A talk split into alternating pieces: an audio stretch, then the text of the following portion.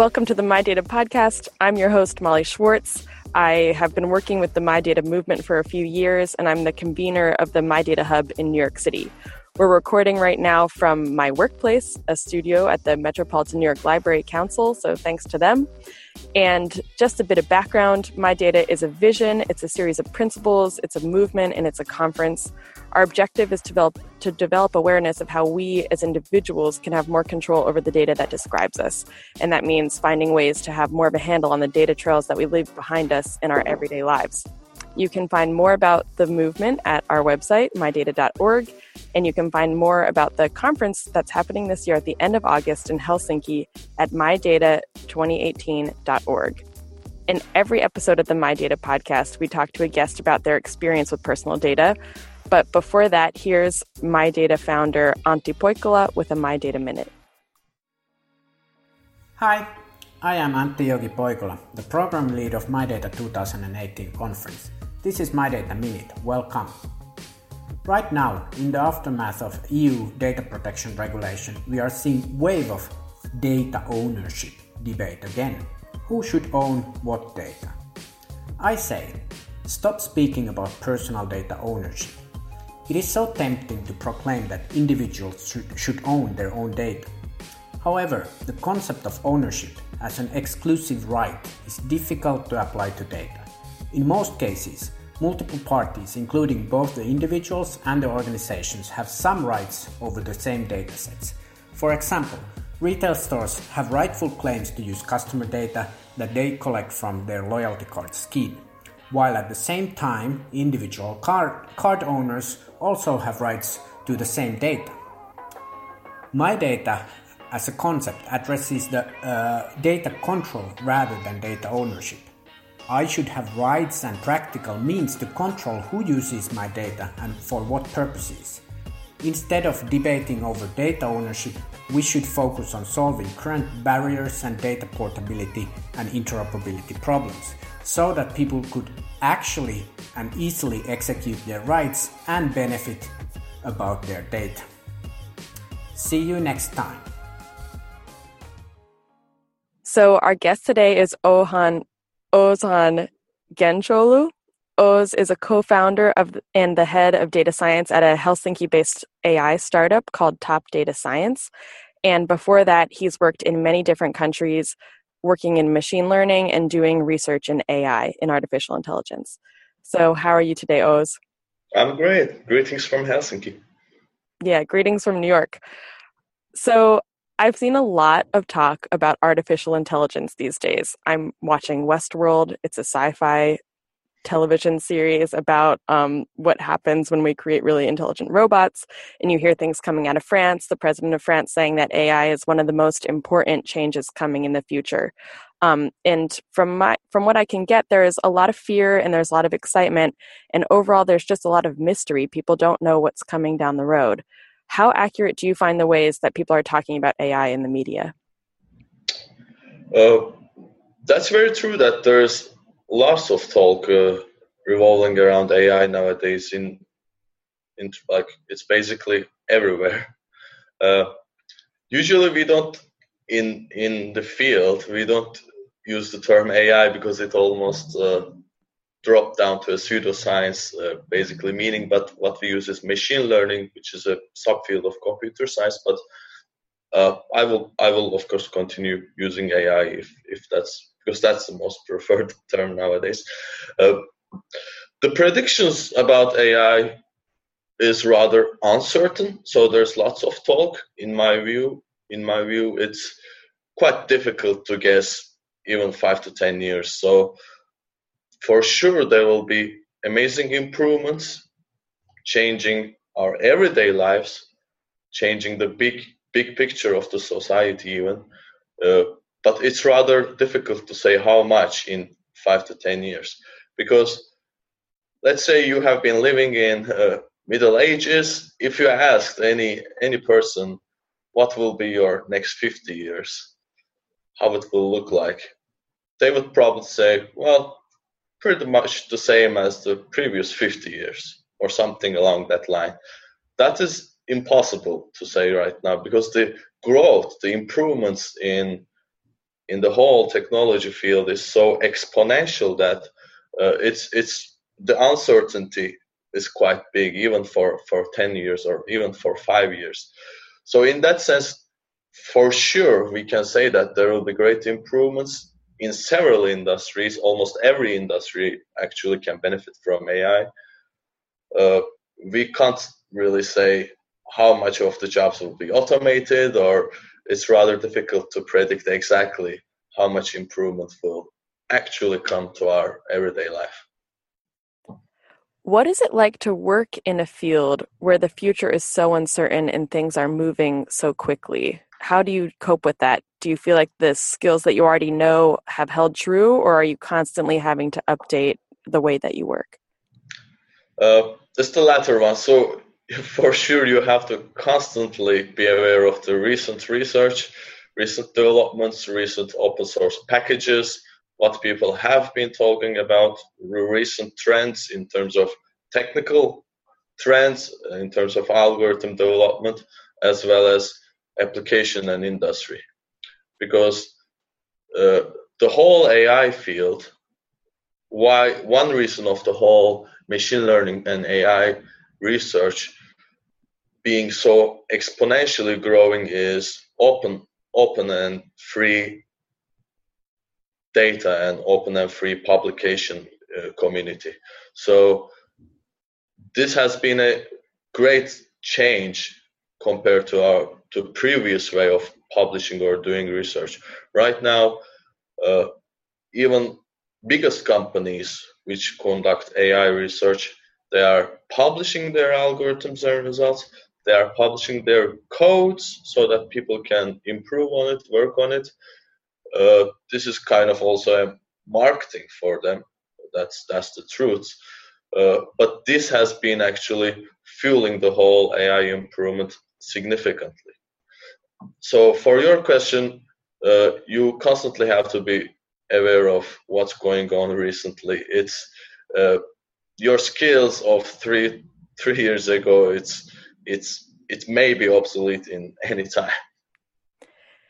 That's quite remarkable that so many places are actually publishing their algorithms and making them open. Why do you think this has happened? I feel like in the past we've thought of big companies as keeping their algorithms very secret, guarding it under intellectual property law. What changed? Yeah, so the way business was has been working in 90s is that you develop a proprietary algorithm and then you try to sell it, right? So this is almost totally opposite nowadays.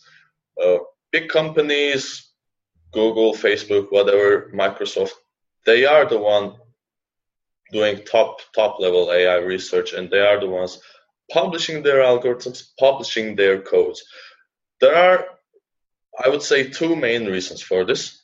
First of all, is that first one, first reason is that most of these algorithms are, we call it supervised algorithms in terms of technical terms, which means they require significant amount of annotated, so ground-truthed data. So they require lots of examples to learn from, meaning that without having that data, it's almost impossible to create a value even if you know the algorithm. So comparing how much data these companies have, the value is really coming from the data actually. And I'm telling this as an AI person. So the data is the key. So one reason is this: they are basically publishing this because pretty much they have the data to train these algorithms, and it's almost impossible to uh, compete with these companies. Second reason is that this this whole publishing it in terms of code, in terms of publications, making it open has been kind of a marketing channel for for mostly for recruitment for these top companies.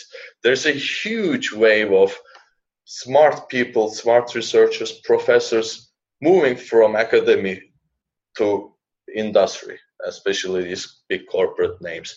So basically, they have amazing amount of data. They have amazing amount of computation power, which the current algorithms for sure require.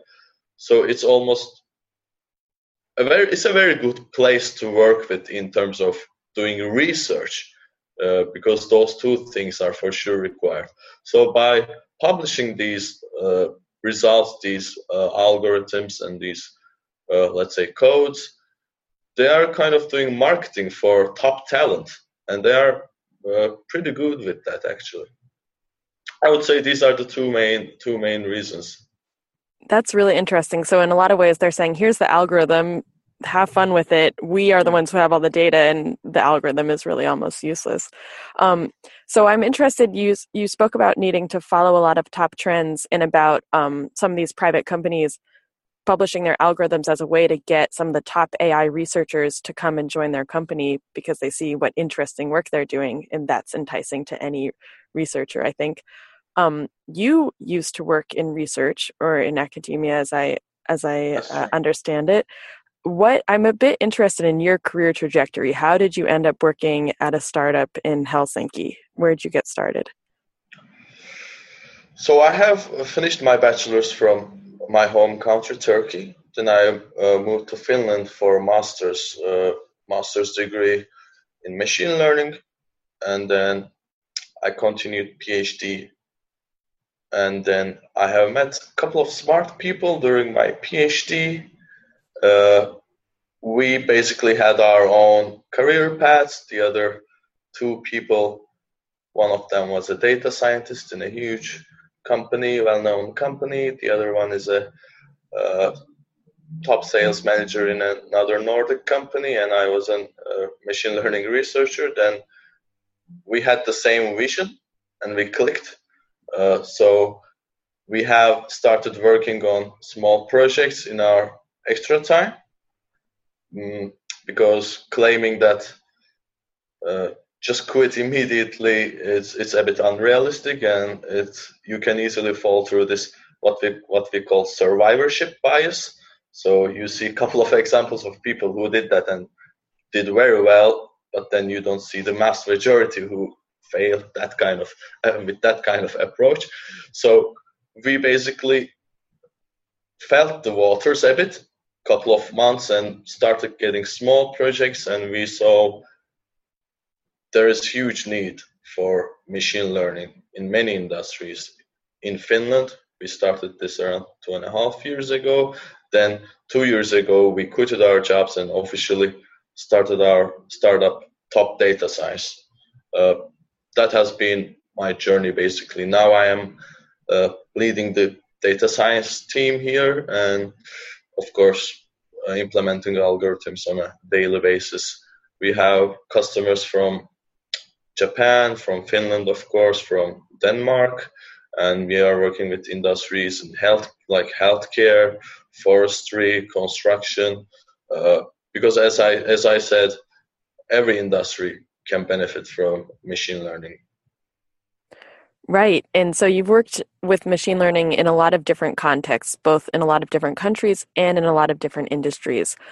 But as you also mentioned, what makes these algorithms so effective is having really the right data and enough of it.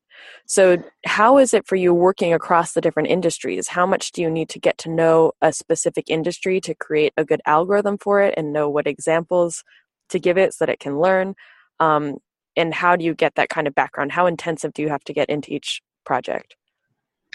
Uh, that kind of depends on the client to be honest and some industries are uh, objectively a bit more old school.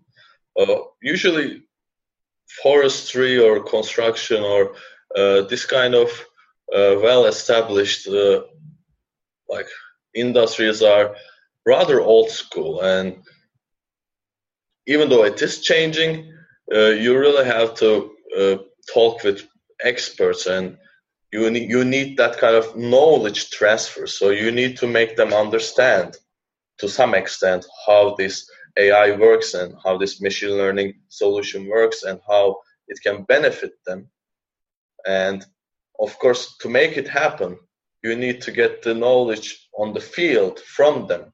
So it has been always this kind of uh, knowledge transfer, which is in our business model. So we don't claim to do just uh, give us the data, and then we will return you the results. We, we it's the whole pipeline is a working solution, software solution, uh, as well as knowledge transfer workshops with your internal team if you have any internal data science team, because many companies they go with this hybrid model, meaning that they have some data science team, but even the biggest companies can't do everything alone. So then they they get help from startups like us for certain tasks or for co-creation.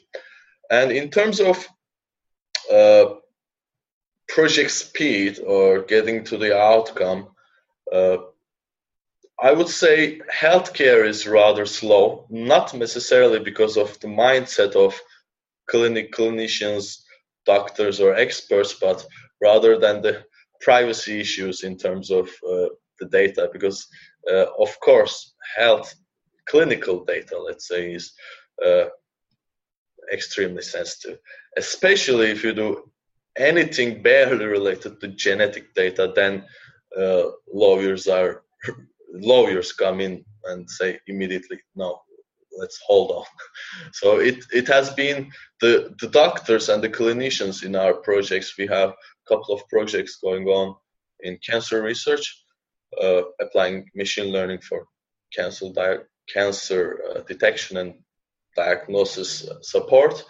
Uh, the clinicians, the doctors are very much innovative. They are they are very aware of this whole trend and how machine learning and AI can actually in, decrease their workload, help in their decision support. Uh, but that is not enough because the decision makers, the administrative staff, uh, or even even the governmental decisions, uh, they have to be they have to be involved in this whole process, and lawyers have to talk and discuss. So uh, just getting the data out of the hospital databases, it, it can take lots of time. I can imagine. Yeah, so data is obviously a huge part of your work. Um, it's kind of the food for the algorithms. And you've brought up some of the privacy issues and concerns, especially as it comes to these different um, industries like healthcare. What do you want to see happen to make it so that data becomes easier to use in an ethical way? What's your dream of how the healthcare companies could be providing you data in the way that you could use it?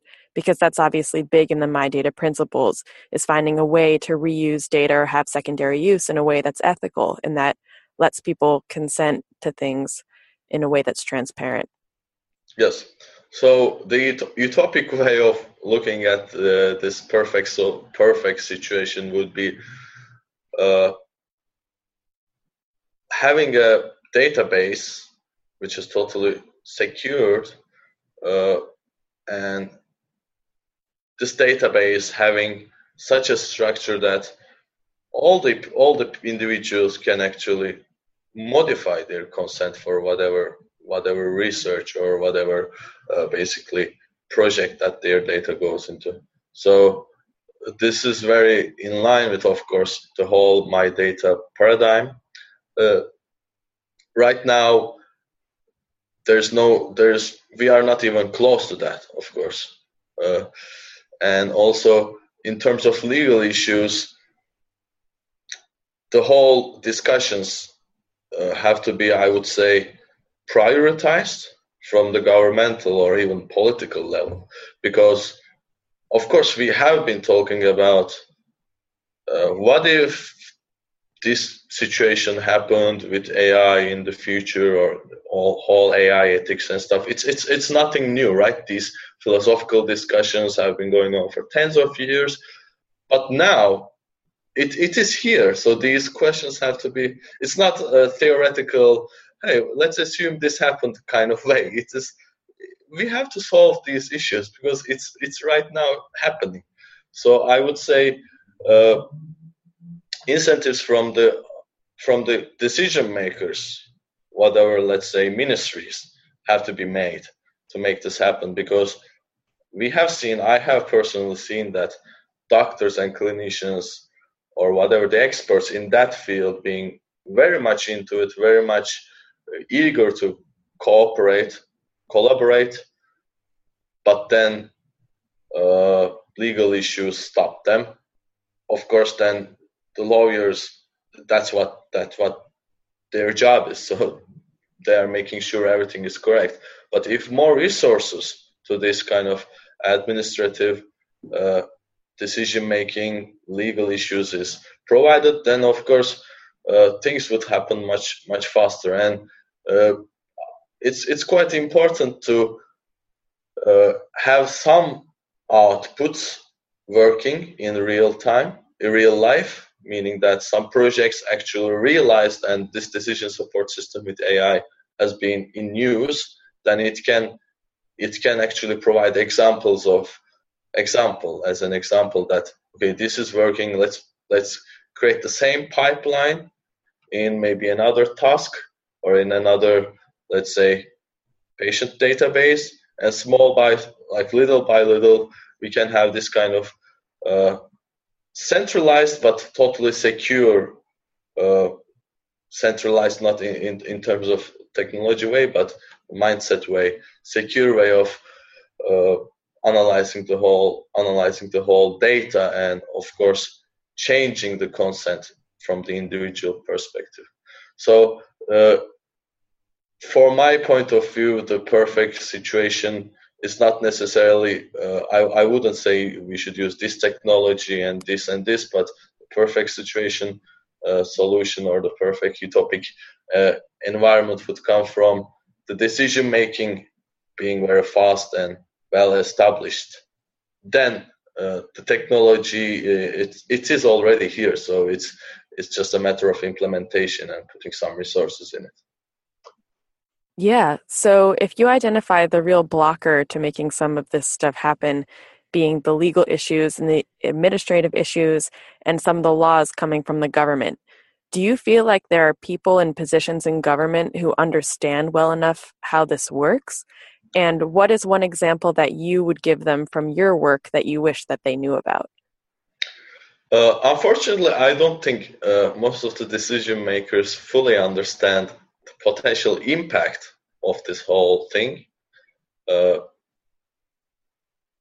how it works, understanding how it works is also similar. I, uh, I'm, I'm not sure if the decision makers totally understand how these things, how these algorithms, and how these technologies work.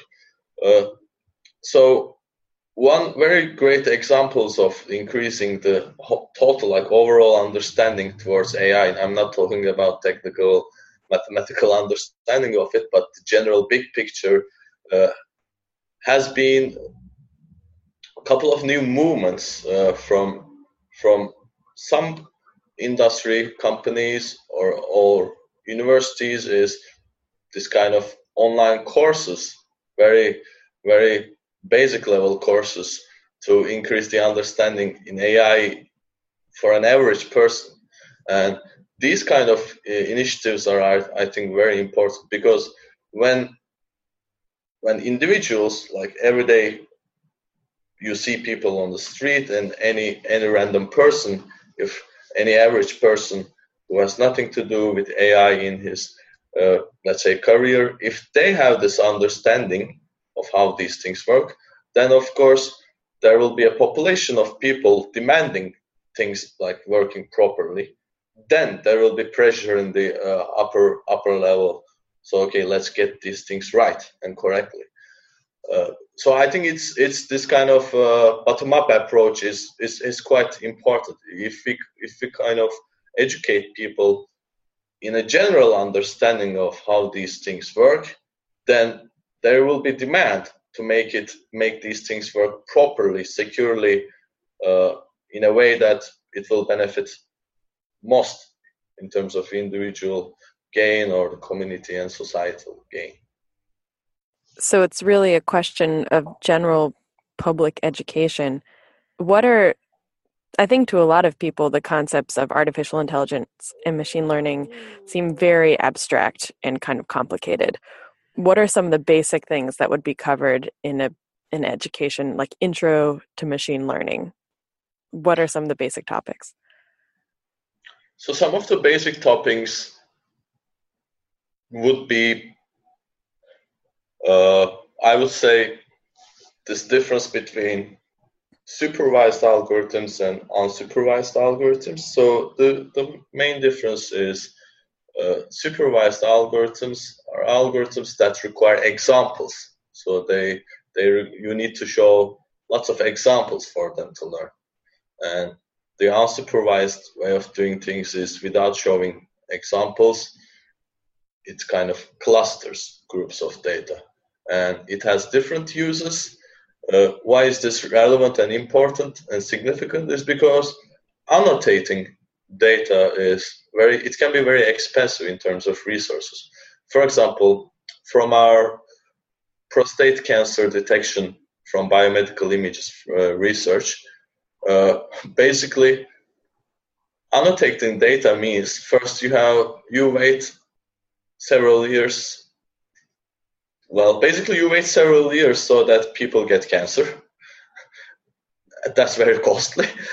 then a trained expert, radiologist and pathologist has to go through certain certain procedures to annotate the data. You go through MR or a piece of tissue is taken from your prostate and you go to it's, it's called biopsy and then the pathologist grades your uh, basically cancer aggressiveness and such so basically this whole thing is extremely expensive of course and expensive in terms of time in terms of uh, basically money and this is a this is a burden in the in the whole community. So understanding this difference and uh, these kind of requirements i would say that would be first thing. Secondly uh, this is this may be even more crucial that uh, the data the bias in the data which which is very common is totally reflected in your trained AI model. So people have to understand this. So if if you if Google Translate or any uh, translation service which uses uh, deep learning, this recent algorithms called deep neural networks. Actually, the publication for Google Translate algorithm is just there; anyone can read it. Uh, it's based on uh, recurrent neural networks. So let's say example of google translate if it creates some kind of bias uh, in, in, terms of let's say uh, race or sex or a certain bias in its translation uh, there's not that much point uh, to blame the algorithm because it's just a tool that learns from the data and this data is coming from uh, well our our view of the world. So this bias in the society it just reflects if it just reflects uh, to your output. So I think blaming the machine learning researchers or blaming the algorithm in in these kind of things is uh, it's it means it shows that you don't have much understanding of how these algorithms work because these algorithms are much more complex than some if else kind of uh, decision trees. So it's not that uh, researchers are trying to write some conditions. Oh, if this happens, then translate it like that. It's it's it's basically learning from huge amount of data, and the bias in that data uh, is reflected uh, in your in the performance of your algorithm. So I think that would be the second most significant thing uh, to teach to to people. Right. Yeah. Bias in algorithms is a big topic of discussion these days, as is algorithmic transparency, which I've heard you talk a little bit about at previous My Data conferences. I am wondering how much, when you hear people, you just said that you think really we have to be looking beyond the algorithm. We have to be looking at the data that the algorithm is learning from and seeing how that's biased by people's different worldviews and by who's collecting the data and how how much do you feel like as a machine learning uh, researcher and practitioner how personally do you take these talks about bias and algorithms? Oh i never take things personally. That's not my style. But uh, i usually try to discuss uh, in, in these kind of topics that uh, why it's it's not a fault of an algorithm when there's a bias, uh, because these algorithms are you can think of it they are just tools. So you can use uh, machine learning algorithms to detect detect let's say frauds, or you can use machine learning algorithms to well basically perform some frauds or illegal activity. So it's it's it's just a bunch of tools based on matrix uh, multiplications and uh, matrix operations and calculus and linear algebra. So it's it's and probability theory. So it, it's not uh, some kind of black magic that that you blame on. And in in my data, uh, 2016, I was basically giving a talk revolving around AI and my data.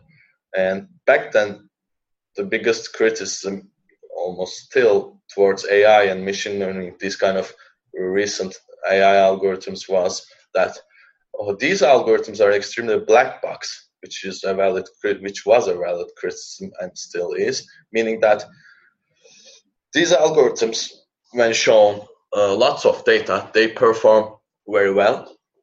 On the other hand, it's rather difficult to trace how why they give that decision in their performance. So when they fail, it's rather difficult to pinpoint.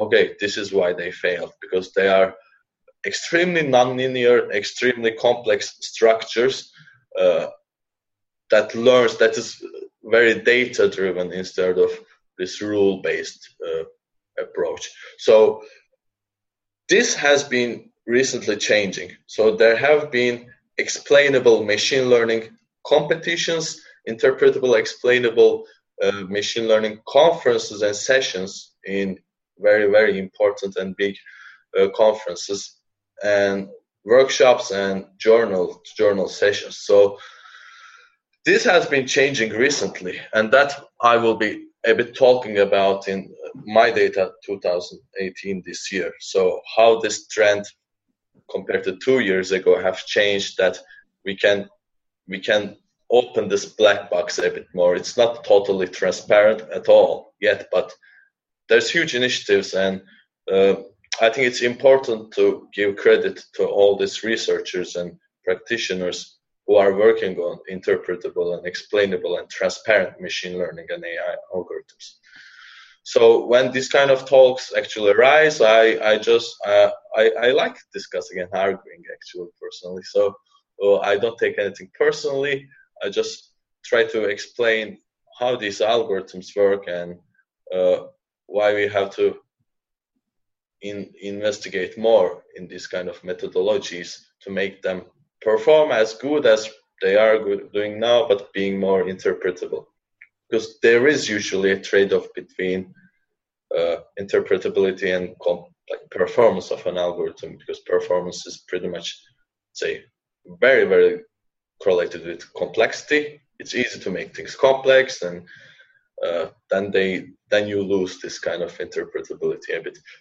But the point is, this is changing, and it's it's quite exciting.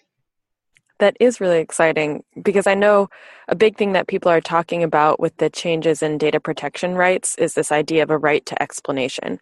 That if people are going to be subject to a certain algorithm, then they deserve to know how that works, especially if it's using their personal data to drive it. So I had I hadn't heard before that this was a new kind of a way to judge how good an algorithm is, is how explainable it is. Um, and that's really interesting the way that you put it that you have to strike this balance between complexity and simplicity in a way and you're kind of balancing how much does ha- an algorithm being more explainable make it better versus you know its its performance. So that's that's really fascinating. Um, i wanted to know speaking actually of the data protection regulations how will um, the general data protection regulations coming out of the eu gdpr how is that going to change your work? Uh, for my work in my startup gdpr will not have a huge impact. For sure, it will have an impact. The main reason is that uh, in our startup in top data science, we don't we don't do data collection. Uh, we don't do database maintenance. We don't do database integration. What we provide is uh, machine learning solutions out of our clients' data. So uh, it's mostly uh, our clients' problem when they actually how they maintain the data. So in that sense, it's it's not hugely affecting how we work, but of course, after all, we have to analyze this data, meaning that we have to get this data somewhere in our servers or in cloud service, and then we have to be uh, compliant with the new GDPR and all the all the regulations uh, when analyzing this data. So this includes uh, anonymization or pseudonymization of data if there is some personal information. We we require this from the client all before taking the data anyway, but still we we still have to be aware of uh, aware of these kind of issues. Uh, we have to be aware of where the servers are, literally physically. I'm talking about the cloud computing servers. So there are certain regulations about where you can store this data in, in EU, for example. Uh, and of course, we have to be uh, careful about how to, let's say, interpret our results.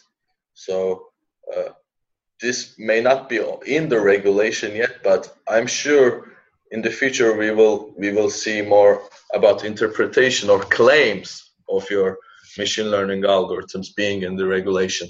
So if you claim certain metrics, let's say you are working on cancer diagnosis, whatever cancer it is, and if you claim because you i see lots of articles and blogs and news about on new research show new ai algorithm new machine learning algorithm reaches uh, 95% accuracy in lung cancer detection. So this this term this metric accuracy uh, it is rather meaningless because if i say uh, no one has lung cancer because I, uh, most people don't, then I'm pro- pretty much, hopefully, more than 95% accurate.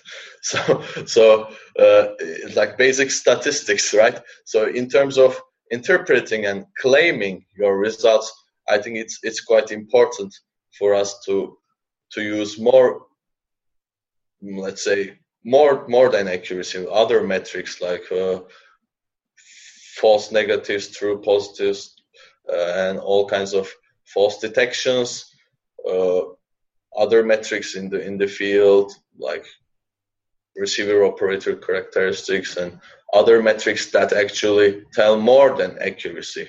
And this is not necessarily in GDPR now, but uh, this kind of claims out of your out of your results, and especially if it's a let's say clinical claim, then it's it's a total other story. But uh, I think this is quite significant that how you interpret your results and how you how you basically uh, communicate your results with your client, with the public, uh, with the whole whole public, and with individuals.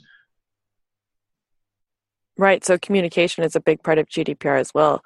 When you talk about having to be able to trace where data is stored and like on what servers in which countries. How difficult is that, especially when you're dealing with data stored in the cloud? Do people mostly know where their data is being stored? Uh, as individuals, we don't we don't really uh, know. I personally don't know where my let's say bank banking uh, transactions are stored. Uh, but of course, in my company, it's when we use some cloud service servers we we for sure know where that servers are physically located and we are aware of that. And that is easy to uh, well basically know and trace. But as an individual uh, i don't know really where my personal data is physically located. Do you think that's something you wish you knew or you should know? Yeah for sure. For sure. And where do you think the fault lies who do you think what is stopping you from knowing where your data is stored? And which like do you think that's on the part of your bank that they should be saying this is where we're storing your data but there should be some kind of interface that i can practi- practically let's say easily access to check where my data is stored. For example it's every every banking service has e-bank services online banking services right? So you can look at your transactions you can buy and sell stuff uh, you can let's say request new credit cards or whatsoever. It's it shouldn't be that difficult to to put where your data is located in one of those links or like in one of those documents. So I, i'm not sure if there is something like that. Even and even if there is it's probably not easy to find out uh, i i may need to call them and then they will probably call someone else and get back to me and then i i, I don't know so it's rather uh, let's say for a case of bank i think uh, it's kind of bank's responsibility to give this information I'm sure that at the My Data conference, you'll be among a lot of other like minded individuals who also think they should be able to find this data. So, as I understand it, you did what a handful of people have done, and a few years ago, you requested your digital footprint from your mobile phone carrier. Um, what drove you to do that?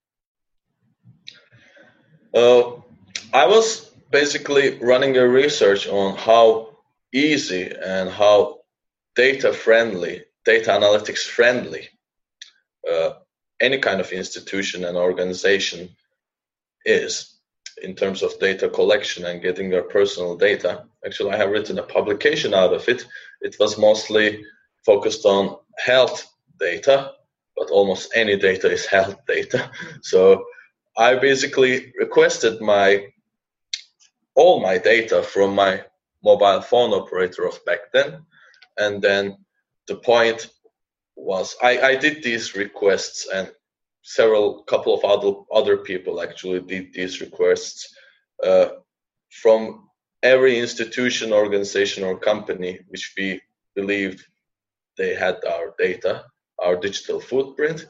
And then the, the task, first of all, was curiosity. So, how ready these companies and these institutions are to deliver my data, uh, and in which format and in which speed. So, my publication, in my publication, I basically quantized, uh, quantified these kind of aspects of which industries are rather more ready in terms of responding to you first, then delivering to you in terms of delivering time, delivery time, and the delivery format. And when I did this request to my mobile phone operator, they sent me hundreds of pages of printed papers uh, of, of, my location and where which base station I, I was connected. Uh, that was rather funny thing. So that was already a couple of years ago, but it it was for sure obviously proving a point that these institutions were not at all ready to this whole my data movement. So the the ultimate ultimate let's say ease of use would be these companies would have APIs so that individuals can access without sending emails or calling them and stuff like that. They can do whatever whatever with their own data. But there was zero institutions three years ago having an API. Only handful of them sent uh, my data in, in analytics friendly format, meaning some kind of uh, CSV or text file or digital file, some Excel file or something, something like that, and lots of lots of them sending PDFs or some sending printed papers. Right.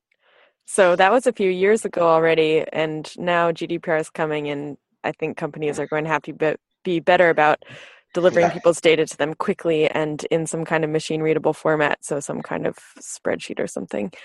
What are you most interested in learning about at the My Data conference this year? What do you hope that people are talking about? Um, are there any people who are going to be there who you have really been eager to connect with?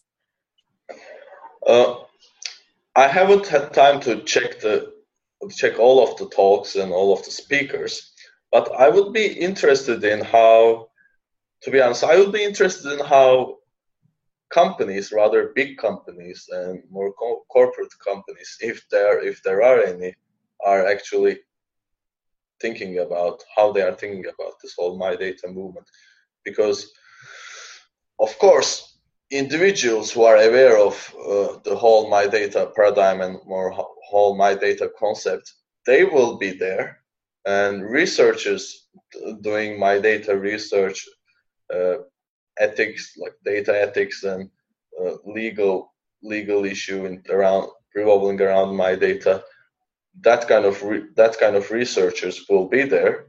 Uh, but how how about uh, let's say big corporates? Will there be any representative representatives from uh, that kind of big companies who are who are making business out of our data? Will will they be there? So i would like to see or have some discussions with people who are more in the corporate corporate world if if there are any uh, of course this whole ai and ethics is something i am personally very interested i am an ai AI person, uh, and that whole AI plus ethics uh, thing is, I think, very relevant.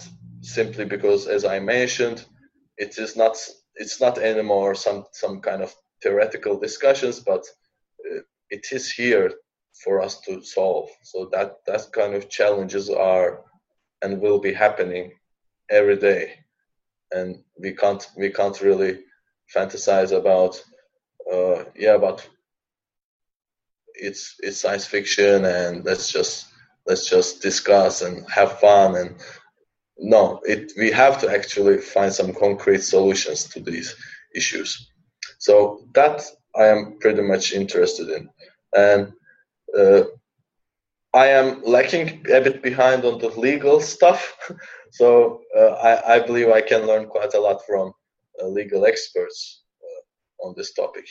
Yeah. Yeah. And as you say, AI is here, and your startup, Top Data Science, is one of the ones working in it, doing AI as a service.